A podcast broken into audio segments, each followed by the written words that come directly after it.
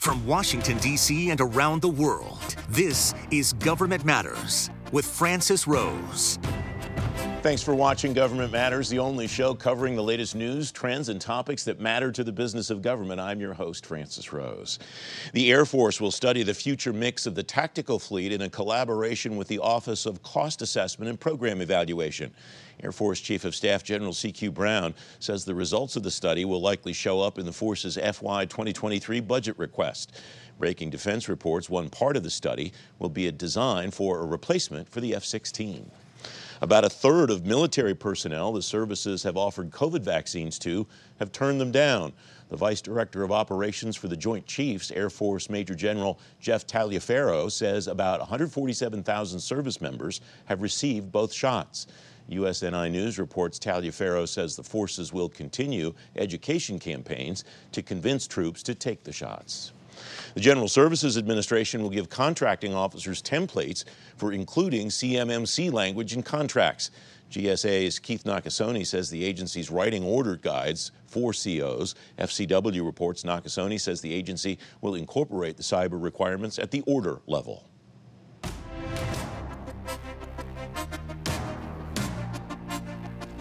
More than half of the $65 billion the Defense Department spent on major defense acquisition programs went to fixed price incentive contracts.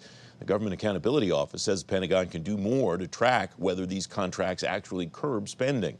Bill Russell's Director of Contracting and National Security Acquisition Issues at GAO. Bill, welcome. Thanks for coming on the program. Uh, what exactly did you look at in analyzing these fixed price incentive contracts?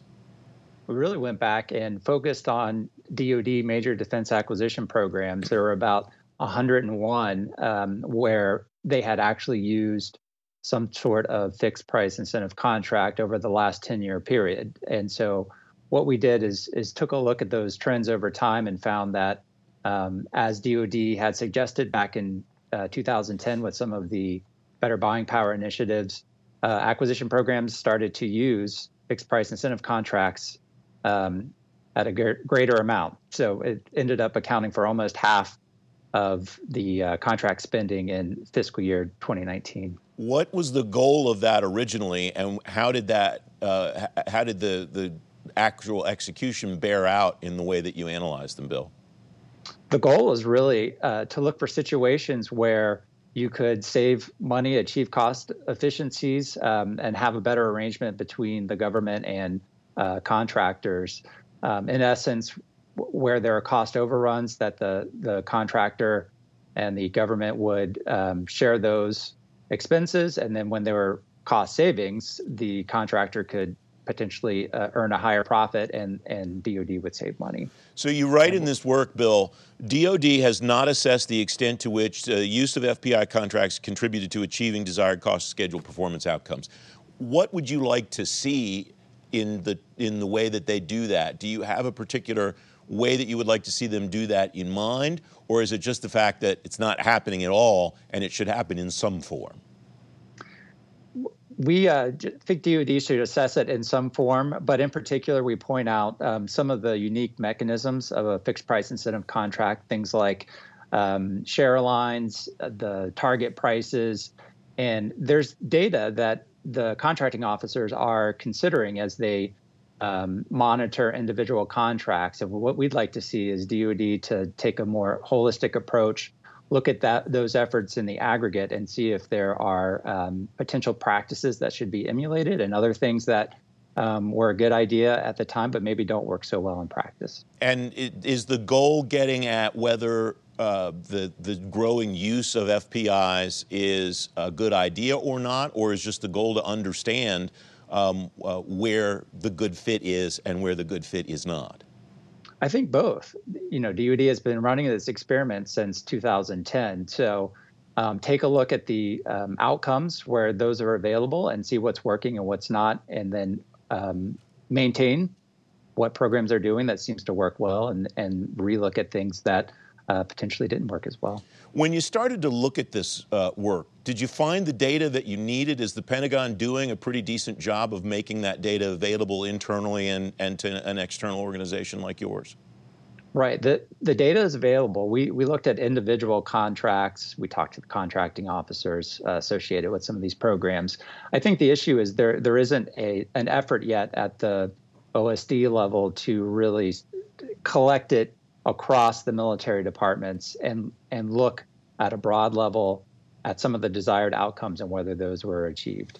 I note that you looked at a couple of different things here. You looked, uh, it says here, at uh, six FPIs, fixed price incentive contracts, and six firm fixed price contracts. Did you find any differences in the way that the department was executing on, on those two different types of contracts, Bill? So it was a range of outcomes. You know, sometimes there were cost overruns, as you might expect for some of these major acquisition programs. There were a few instances of uh, cost savings. Um, the real unique part is is the um, to the extent that programs are using these fixed price incentive contracts, especially coming out of the later stages of development and the early stages of production, where you're you know starting to do um, some initial lots of production. Um, what's working there? What what's not? And that's where um, at individual contracts there are data points to look at, but step back, look across the department and uh, take a more holistic assessment of of what's working. Um, you mentioned that uh, your recommendation and, and, described it. How will you go back and analyze uh, whether they went back and, and closed this recommendation to the uh, to the degree that you want, would like to see them do so? Sure. Well, first, it was it was good that DoD did concur with our recommendation to do this assessment, and what we'll be looking for is the the data collected the breadth of that information and are, are, they getting at some of the key elements in fixed price incentive contracts that we pointed out such as um, what the share line was what the ceiling price might be the target costs and then whether those desired incentives had the effect we, that um, they they expected we have about a minute left bill um, what else should people know about the work that you did here I think this was a, a, a, really broad review. We had 10 years worth of data, which we often don't have the ability to look at. Um, and you definitely see a trend that folks in the, the military departments listened to the direction uh, in those better buying power memos and applied uh, fixed price incentive contract a range of acquisition programs. Um, there's a lot of good data. DoD has run this experiment now for uh, more than a decade, and there are real opportunities to um, cement the practices that are working really well and to relook some of the other things that that didn't work as well. Bill Russell, thanks very much for coming on. It's great to have you. Thank you for being. Thanks for having me. You can find a link to that GAO report at govmatters.tv/resources. Up next, keeping the Defense Department's cloud safe. Straight ahead on Government Matters, two big Pentagon programs get a skeptical eye. You're watching WJLA 24/7 News.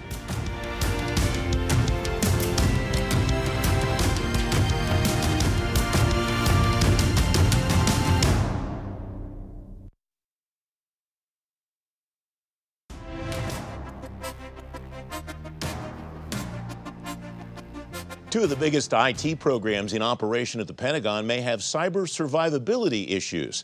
According to the Office of Operational Test and Evaluation, the office's annual report cites the Defense Enterprise Office Solution and the Joint Regional Security Stacks programs in particular.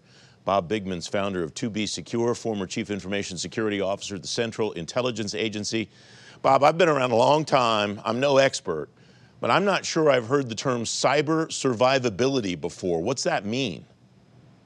So it's a re- relatively new term, but the idea is um, since cyber availability didn't work and cyber resiliency didn't work, let's go with cyber survivability. And the idea is that you have ability, basically, if you have an incident, you know, God forbid, like a SolarWinds type incident, that you have the ability to maintain availability of your services, network, and uh, performance of your applications. As you look through the uh, work that the office did here and their comments about not just DEOS and JRSS, but all, all overall, does this look to you like this is a mild concern just because it's a cloud solution and it's a .mil environment, or does it look to you like there's more than that, uh, more to it than that? Yeah, I, yeah, I, I think there's less here than you know. God love DoD. I, you know, I think it's a wonderful organization with great people, and uh, you know, I'm proud to be a member of the of the country that they're they're um, defending. They don't do cloud very well, and, and, and frankly, it just seems to me that they're having a terrible struggle, be it JEDI, be it DEOS, whatever it is, that they can't get their hands around how to get there, how to deliver it, how to service it, and how to secure it. Um, I, I, think they're doing a reasonable job. Um, again, you have a lot of different partners, a lot of people in the, you know, a lot of cooks in this kitchen coming up with their own way of looking at it. You know, this is cha- this is about change. Okay, we're changing the way we do compute from local to cloud. It's going to be difficult for very very big organizations, and this is the biggest. And now we're seeing that actually in action. We're seeing this happen. Um, but you know, I, God love them. I, I, th- I, think give them another two, three years, and I think we'll have some cloud computing across uh, all of DoD. So, is this? It, it sounds like you're saying this is so difficult in any environment. It becomes infinitely more difficult in a DoD environment, and so maybe it's not that we shouldn't be surprised or concerned about these problems, but it sounds like they're almost to be expected. Yeah, exactly. I, I mean, yeah, I, have dealt with DoD for many, many years. It's a, it's a big, it is the biggest organization, right? And you know, human beings can only understand and comprehend uh, a certain span of uh, control and and and and have certain competencies. This is very, very difficult. Multiple agencies, multiple competing themes, multiple, multiple uh, competing uh, requirements, um, and it just, you know, these things just take longer everything takes longer in DoD. You should not be surprised that cloud migration uh, is not one of them. It, it just simply is. What do we take away from that idea then and apply to JEDI as we learn that they're considering at least the possibility of ditching it and starting over to some degree? Yeah, I, I find that very alerting, uh, alarming. I, I'm not wild about that idea. I, I mean, I think they have to press on starting over again based without correcting the, the, the, the, both the political and technical problems of the initial JEDI, I think that's a big issue. I, I would rather them press on and fa- frankly focus on what the specific contractual issues were uh, that need to be addressed. Uh, I, I'm not wild about the idea of starting over. From a security perspective, what can they do that they're not doing, or what should they stop doing that they're doing uh, or is it really back to the complexity issue that we discussed earlier? Is this just hard and they have to keep plowing through? Part of the complexity issue in DoD speak is measuring security. DoD wraps themselves around, uh, they, they get themselves all wrapped up in this notion of how to measure security and whether you're doing it right, what level of testing. Here comes this new organization, not new organization, but the recent organization. You, now you have to have uh, survivability testing and and and uh, threat-based penetration testing. You know, th- this this just adds to the complexity. Uh, you know, my suggestion is, you know, they go back to the basics they measure it across what we've traditionally used as cyber hygiene, cyber uh, security standards, which NIST has published, um, and, and just go at that um, and use those as a way of measuring cloud security. But you know, they, they just seem to not want they, they consist, consistently snatch um, defeat out of the jaws of victory here. Um, the problems that are outlined in this work for the Joint Regional Security Stacks are not new. OT&E saying again, you should look for alternatives. That's a big deal, isn't it? Is I mean, they've invested a lot of time and a lot of effort into JRSS, and for OT&E to continually say now, um, you got you should find something else. That sounds like a really bad situation. Yeah, and again, it's the complexity issue all over again, right? You know, this is exactly what happens. You know, they they chose a uh, very much Pentagon uh, designed system that was providing services to a local command or, or, local support uh, organization in Washington in the Pentagon and tried to extrapolate that and apply it to the regional and specifically military uh, combatant commands as, as a solution.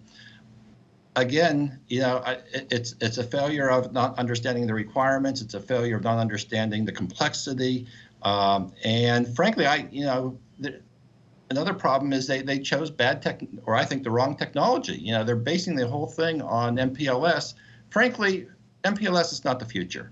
Uh, but this is part of the problem when you have complexity. It takes longer when in dealing with technology. Taking longer means you're going to probably end up with old, you know, and dated technology. Um, this is one where I, I might agree with them that they might want to look at starting this all over again. Bob, thanks very much for coming on. Great to have you as always. Sure. Thank you. Up next, the innovation fight against COVID 19. Straight ahead on Government Matters, technology breakthroughs and how the VA will use them. Don't forget, if you miss an episode of Government Matters, you can find it on our website, govmatters.tv.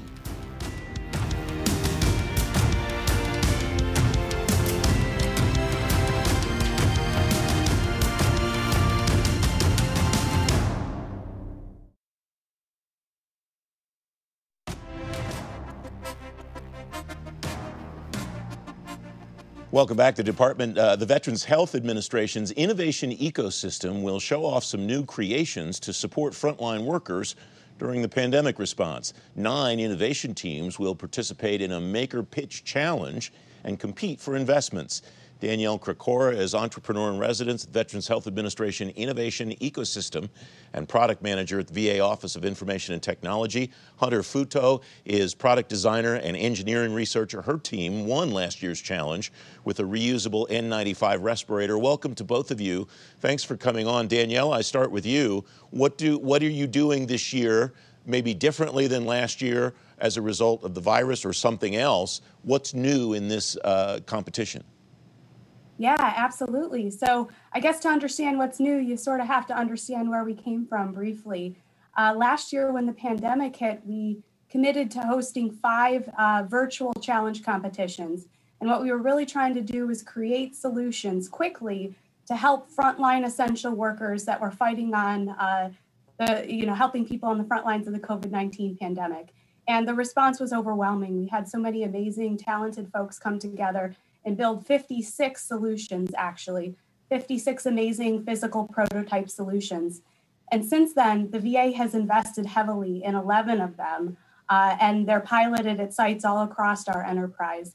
So, what we're doing this year is we're really finding opportunities to connect those teams with resources, whether they're financial or otherwise, to take their products to the next level help them cross the finish line and get into the hands of the people that need them most because they're still relevant. We're still fighting the pandemic. Hunter, what happened after you and your colleagues won the competition last year? What was the process to get to where you are a year later? Oh my gosh, it's it's been a lot of work. Um, I've um, this is the this is the mask that I designed. So I've been wearing it daily since last spring. Um, I have a pilot program of about 20 user testers uh, and counting that have signed up uh, to provide feedback, and I've been revising the design. Um, they work in EMS, uh, healthcare, uh, frontline workers, and, and industry. So um, I've been I've been revising uh, revising the design and, and getting it as uh, close to perfect as possible. And um, uh, yeah, from a business perspective, what has being involved in this uh, this ecosystem meant to you? Um, it's been huge. Um, both VHA Innovation and Challenge America have done a, a, great job in generating interest in the project and helping it move further along. Um, obviously, having their name um, behind me makes it a lot easier to approach, um, you know, universities and institutions um, in helping me uh, continue my research, um, and then vendors as well. So um, I'm uh, uh, I'm at the stage now where um, I'm ready to seek funding um, and begin manufacturing. Danielle, from a, a, business perspective on your part, do you have a sense or any data that indicates that where you would have be, where you would be in a traditional procurement cycle versus the investments that you've made in in the uh, innovations that you've seen in this challenge?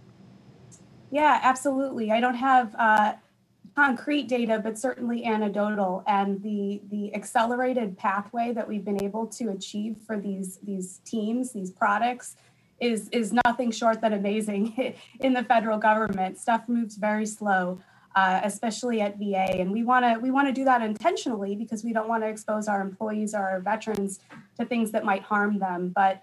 Uh, we've been able to cultivate these amazing partnerships with organizations like America Makes, the FDA, uh, NIH, and, and other partners to really fully test and validate these solutions and make sure that they're really truly bringing value. And we were able to do that within our ecosystem and then test them throughout our vast VA network. We have 170 medical centers and roughly 1,300 sites of care around the world. So we're really a, a, great hotbed to be able to accelerate this innovation quickly. And now we're, we're at the point where we can tap into our rich network of, of investors, VCs, incubators, accelerators, and really partner these these companies, these teams up with the right people to commercialize their their ideas because now we've had the opportunity to fully test them. Um, plug your event, Danielle, so that people uh, can learn more about it and, and follow along. Yeah. Yeah. absolutely. So we're uh, hosting our sixth event, which is kind of like a Shark Tank event, uh, this Sunday, February 21st from 5 to 7 p.m. Eastern Standard Time. I believe that we're going to follow up with the link. It's kind of jarbled for me to read out here, but we'll follow up with that link. You can also find it on Challenge America's website. Challenge America is our amazing friend and nonprofit partner. They're a great veteran nonprofit out of Colorado. Check them out and all the amazing work that they do as well. But uh, you'll find all that information there. Yeah, we'll put a link to it at govmatters.tv slash resources also, Danielle. What will people see, though, when they come in and, and, and look at this? Yeah. Yeah, so the event is live, and uh, we, like Hunter said, we selected nine teams. Hunter is one of them, and they're going to present for three minutes um, what their their latest advancements are on their prototype and what they're looking for in terms of investment. And then the audience, it can be people that are just interested and want to see what we've been up to, um, but we're also trying to pepper the audience with folks that can actually invest and are interested in our products and designs.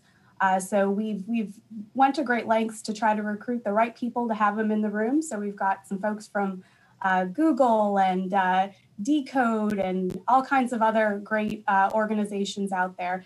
So then uh, there'll be time for uh, questions with the teams and then private sessions with each of the teams as well that can be scheduled. And you can ask more questions and hopefully schedule some follow ups. Danielle, thanks very much for coming on. Hunter, congratulations. Appreciate your time. Thank you. you can read more about the innovation ecosystem at VA at govmatters.tv slash resources. And if you missed any of our programs, they're on our website too. You get a preview of every newscast when you sign up for our daily program guide. Just text GovMatters to the number 58671. I'm back in two minutes.